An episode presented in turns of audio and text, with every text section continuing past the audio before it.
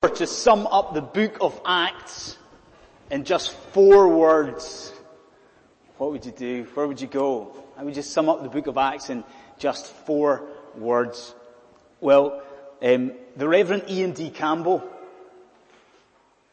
um, a fellow Free Church minister in Isle of Lewis, he's been doing just that. He's been going through uh, on Twitter all the books of the Bible and he's been trying to sum up the sort of main theme, the main idea of each book in just four words, okay? And when he gets to the book of Acts, this is what he says, okay? The book of Acts, what Jesus did next. What Jesus did next. So, what do you think?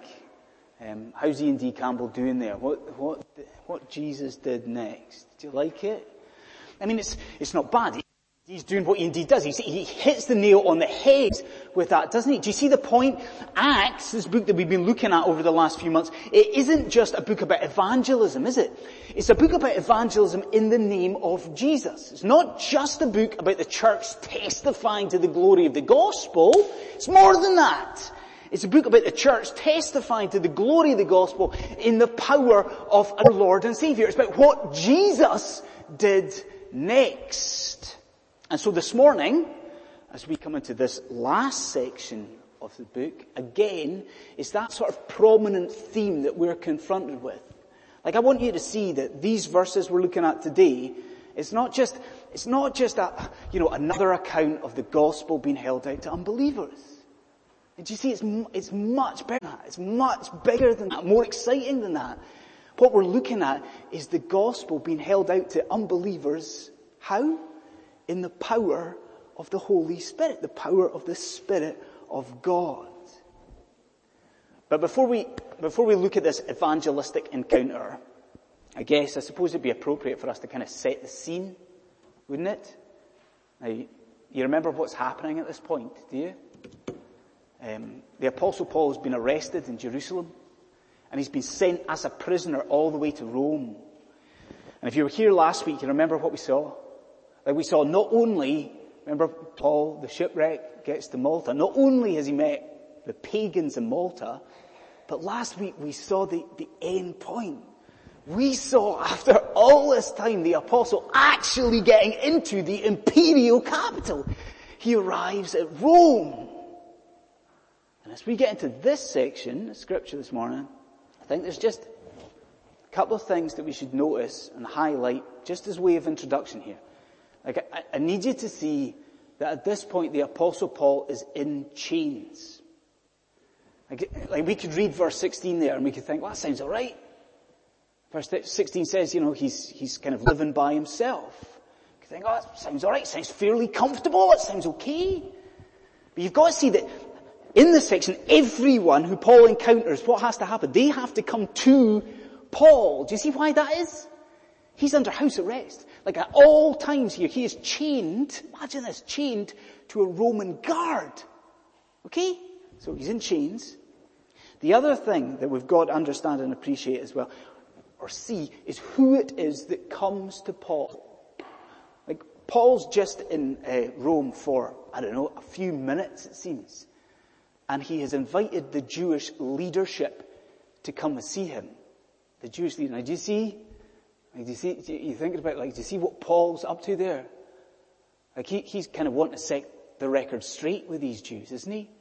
Like, he's been arrested in Jerusalem. He wants to kind of, you know, smooth things out with these Jews. And, and see these Jews, they're, they're really interested. They've heard a lot about Christianity and they want to speak to Paul. So here's the thing. I'm going to set the scene. Here's the scene.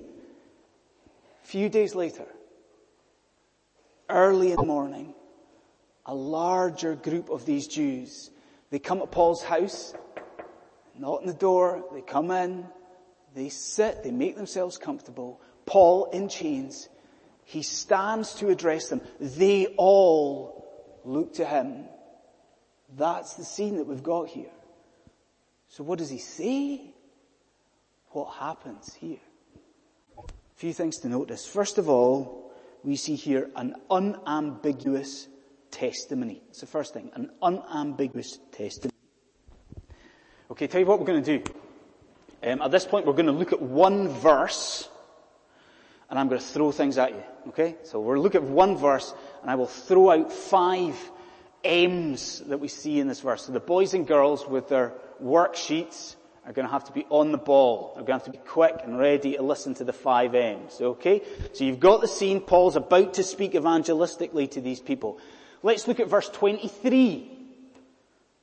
And here's the five M's. Verse 23. First of all, note the minutes here. The minutes. Now, I don't know how long the longest sermon that you've ever heard was, okay? I don't know. You can think back. I remember, I think a few years ago, I, I heard a sermon that was going on for about an hour. Uh, and I, I assure you, it wasn't me that was preaching that sermon either. I don't think I've ever heard a sermon that was any longer than an hour. But do you see how long Paul speaks for here? Do you see this? Look at the minutes here. Like he gets up and he addresses these Jews, he's interacting with these Jews, he's preaching here, and look at it. Verse 23 is from morning through till night. From morning till night. So this is one long sermon we've got here, okay? Second thing, notice the mission. Like what's Paul's objective? What is his intention here when he speaks to these Jews? Do you see what it says? From morning till evening, he declared the kingdom of God. Now, here's the thing. See that word declared? It could be translated a different way. It could, you ready for this? It could be translated, he testified to the kingdom of God. Now, surely, second I say that, surely everyone who sat through this sermon series rings bells, does it not? Paul testified. Do you not, do you remember what God promised Paul a few chapters ago? Do you remember it? Do you remember Jesus appeared to Paul in Acts 23? What did he promise Paul? He said, Paul, just as you have testified about me in Jerusalem, what was the promise? You will one day, Paul, testify about me in Rome. So do you see what we've got here right now? Do you see what this is?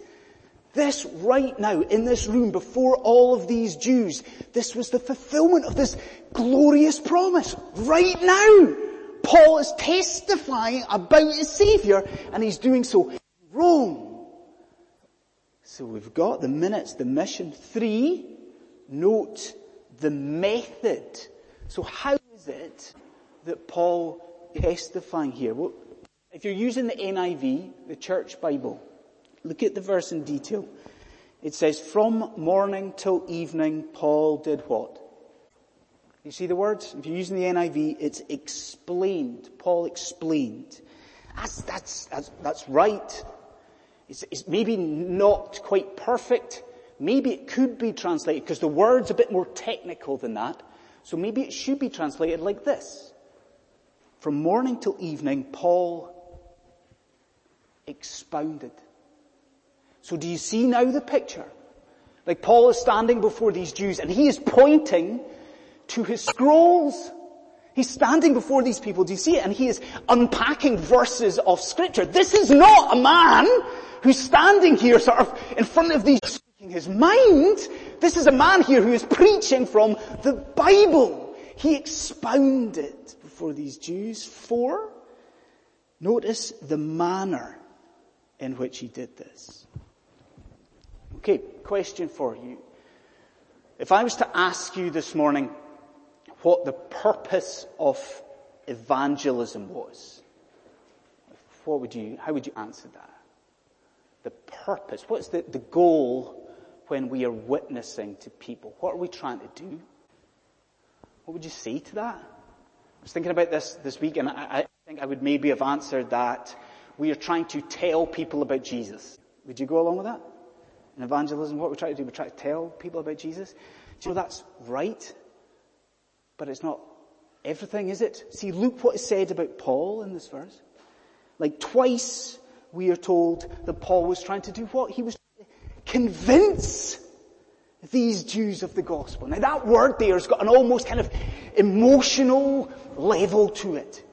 You know, he's, he's speaking, but he's preaching passionately. Do you see? Like he's not just, I'm trying to tell people about Jesus. It's not sort of cold and calculated like that. His heart is involved in that. He's trying passionately to persuade these Jews, persuade them about the glory of Jesus Christ and the glory of the gospel. And then fifth, the last one, notice, most importantly, the man. Notice to whom Paul is pointing here. Do you see what it says? It says he is trying to convince them about Jesus. And how does he do it? This is important. From the law and from the prophets. Do you see the point here? Christ was the core of Paul's evangelistic message. You hear that? Christ Jesus, the focus. Christ Jesus was the heart. Christ Jesus was Paul's message in that room in front of the Jews. Okay, now, what do we do with that? What should we be thinking about? What's the application that we have here? Well, well, I ask you this. It's an obvious question in some ways, but who is it that Paul is speaking to in that room? Who have we said? Paul is speaking as a Jew to whom? He's speaking as a Jew to Jews, isn't he? You see, like he is at this moment, he is speaking to people like him. And what I want you to think about this morning, friends, is that God in His grace to us has brought to us in our lives just now people like us. Do you see that? In His providence, what He has done is He has set you in a group of people who are like you. You know, friends who have become friends through a shared interest in whatever it would be. I don't know, books, music, sport, fashion, or workmates who have become workmates because you've got a shared gift for, I don't know what it is, finance, administration, teaching. And do you see here in Acts chapter 28 what you as a Christian must be doing amongst these people? What must we be doing? We must be pointing people like us to Christ. That's, that's the goal. That's it. We are supposed to point people like us and point them to Jesus. And, and you say, but Andy, this sounds really kind of, this, this sounds really simplistic. But is it? I mean, isn't it the case that we're kind of making a very subtle but very important mistake? I mean, what do we do? If we engage in evangelism or witnessing at all, what do we do? We point people to somewhere slightly different to that, don't we? What do we do? If we witness, if we engage in evangelism, we point people to, I don't know, church. Or we point people to, I don't know, a, a, a spiritual book. We point people to a spiritual idea. Do we do that? We point people to mm, Christian values to Christian behavior. And you, you see here, that's not what Paul's doing with these people. What's Paul doing? Paul is pointing people to the Lord Jesus Christ. And I, and I, I'm absolutely desperate for you to see that that is emphasized in the most amazing way in this chapter. Now, follow me, please follow me with this.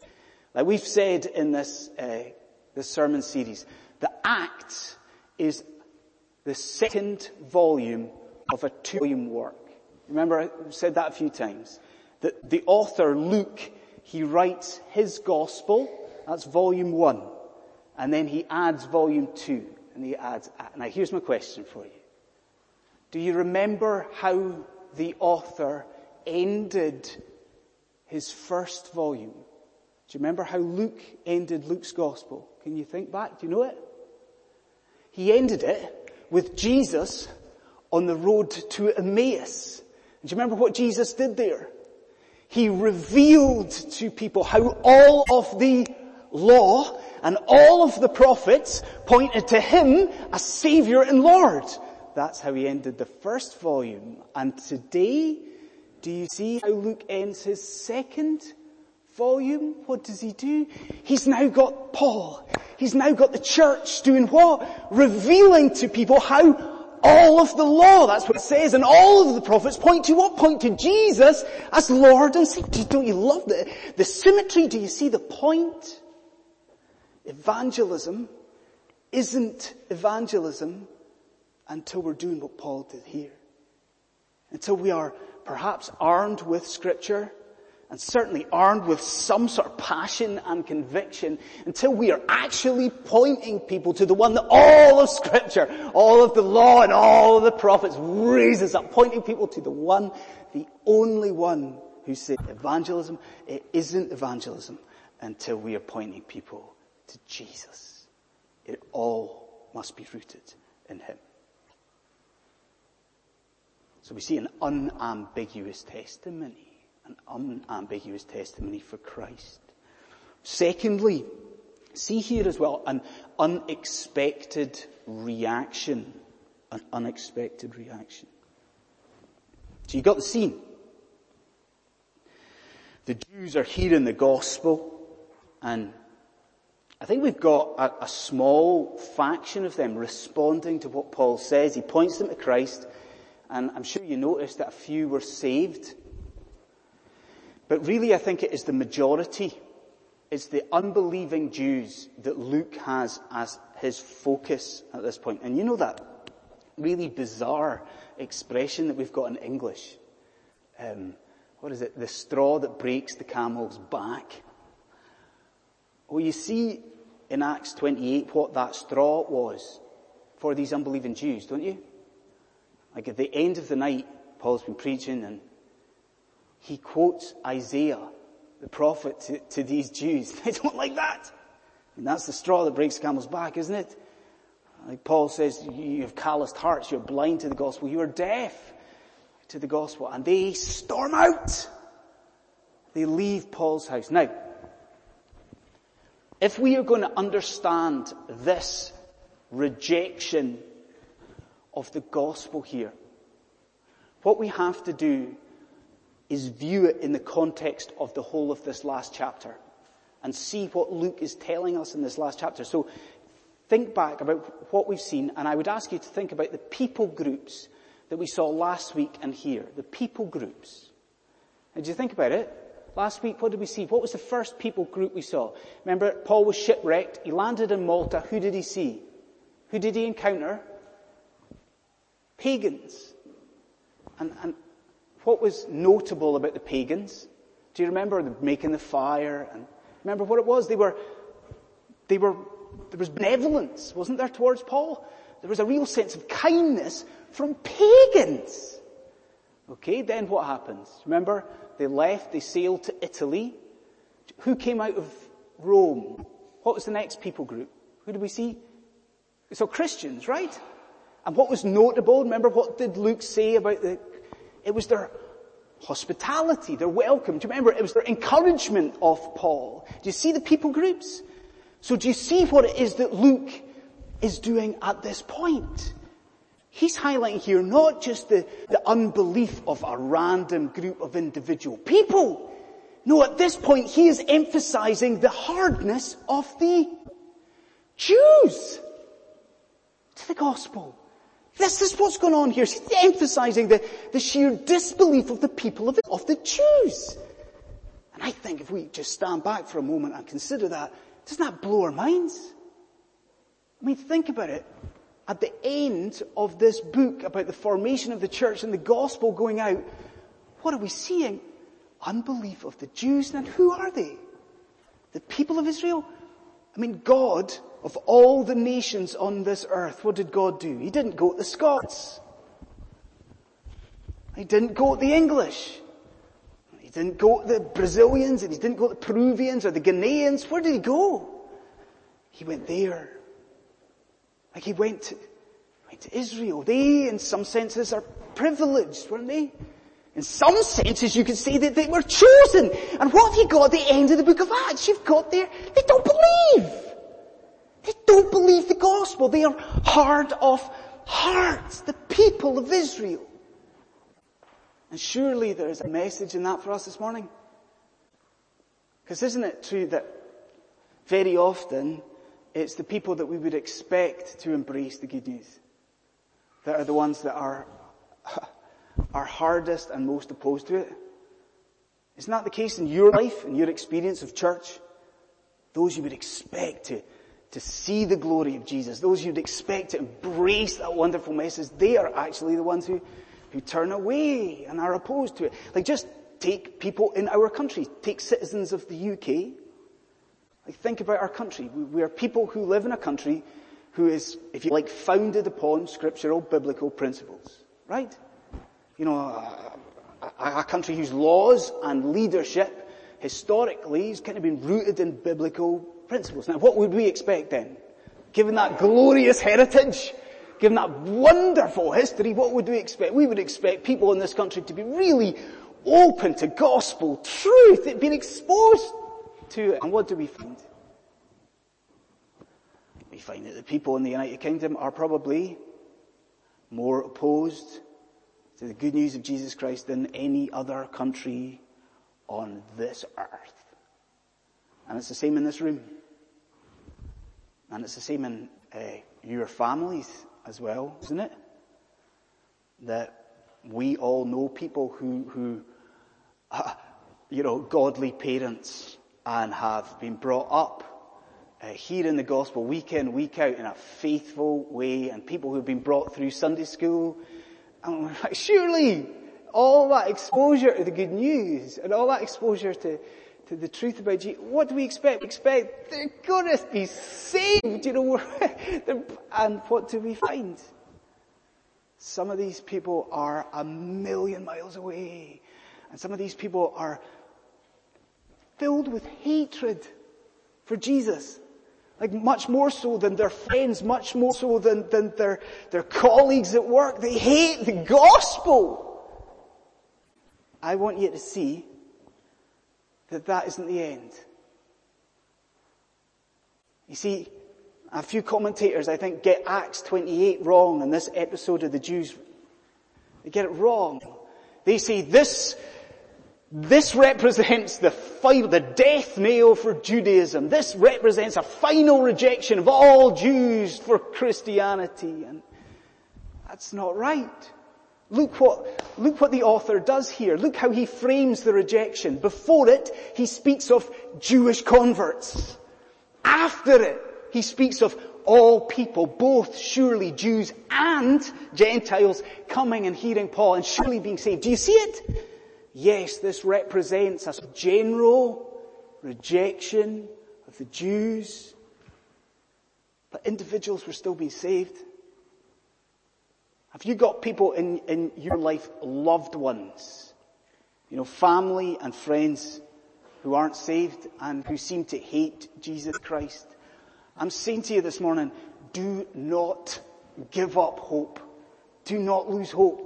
What are we seeing today? We are testifying, but we're testifying in the power of Jesus' name, the power of Jesus. And you just remember who it was that stood up in chains and spoke to those people. Who is it? It was Paul. Surely we see even in him the power of our Lord to absolutely transform even the hardest of hearts. We see an unexpected reaction. So an unambiguous testimony, an unexpected reaction. Thirdly, lastly, we see here some unfinished business. Some unfinished business. Okay, that's it.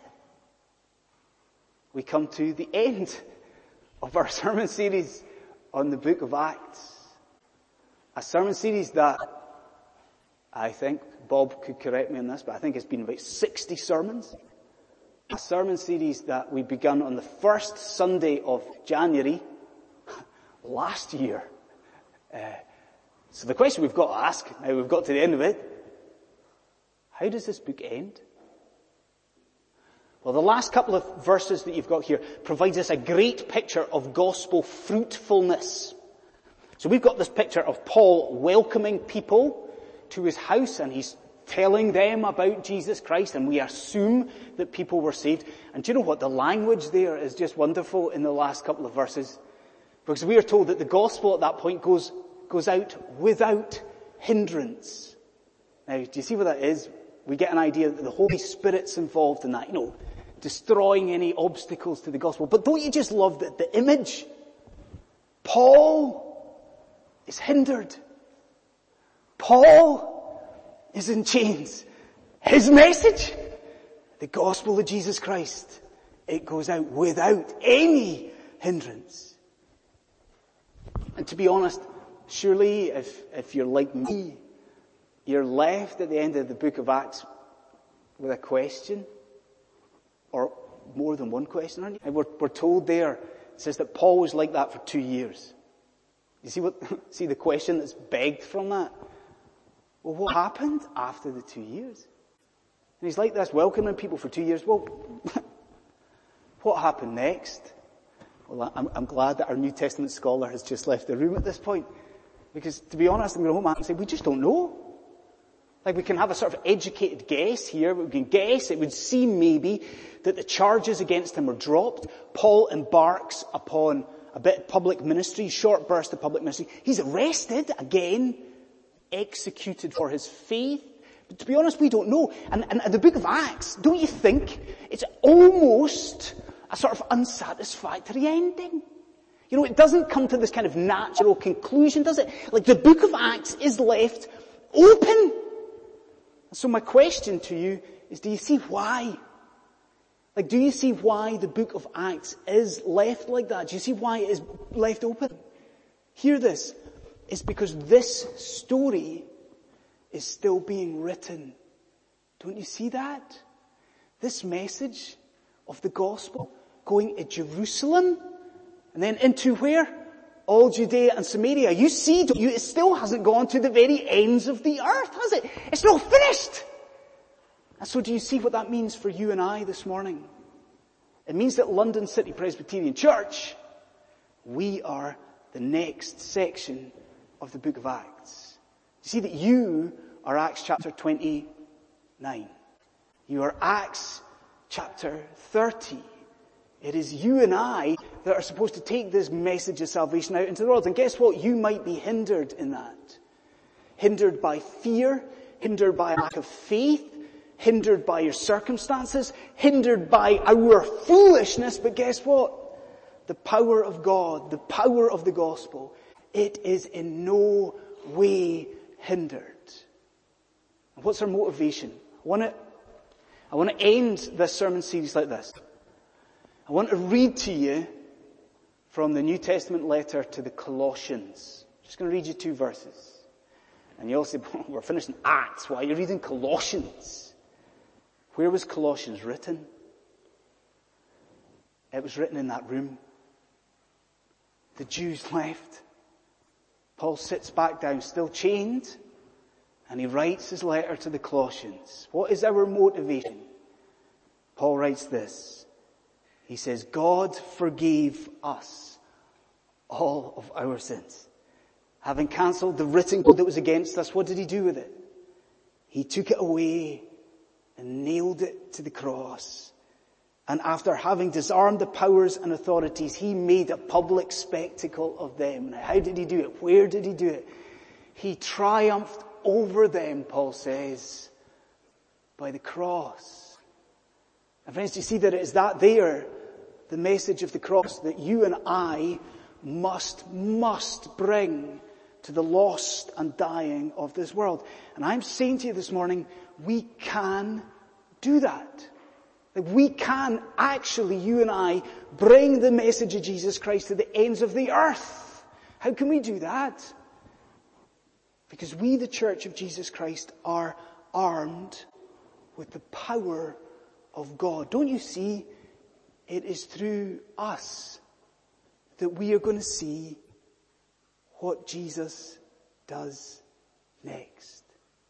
So I, I ask you not to lose sight of this, not to lose sight of what we are. What, what are we? What are we?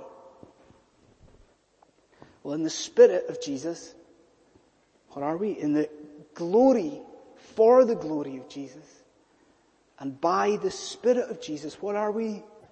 We, the church of Jesus Christ, we are empowered. Let's pray.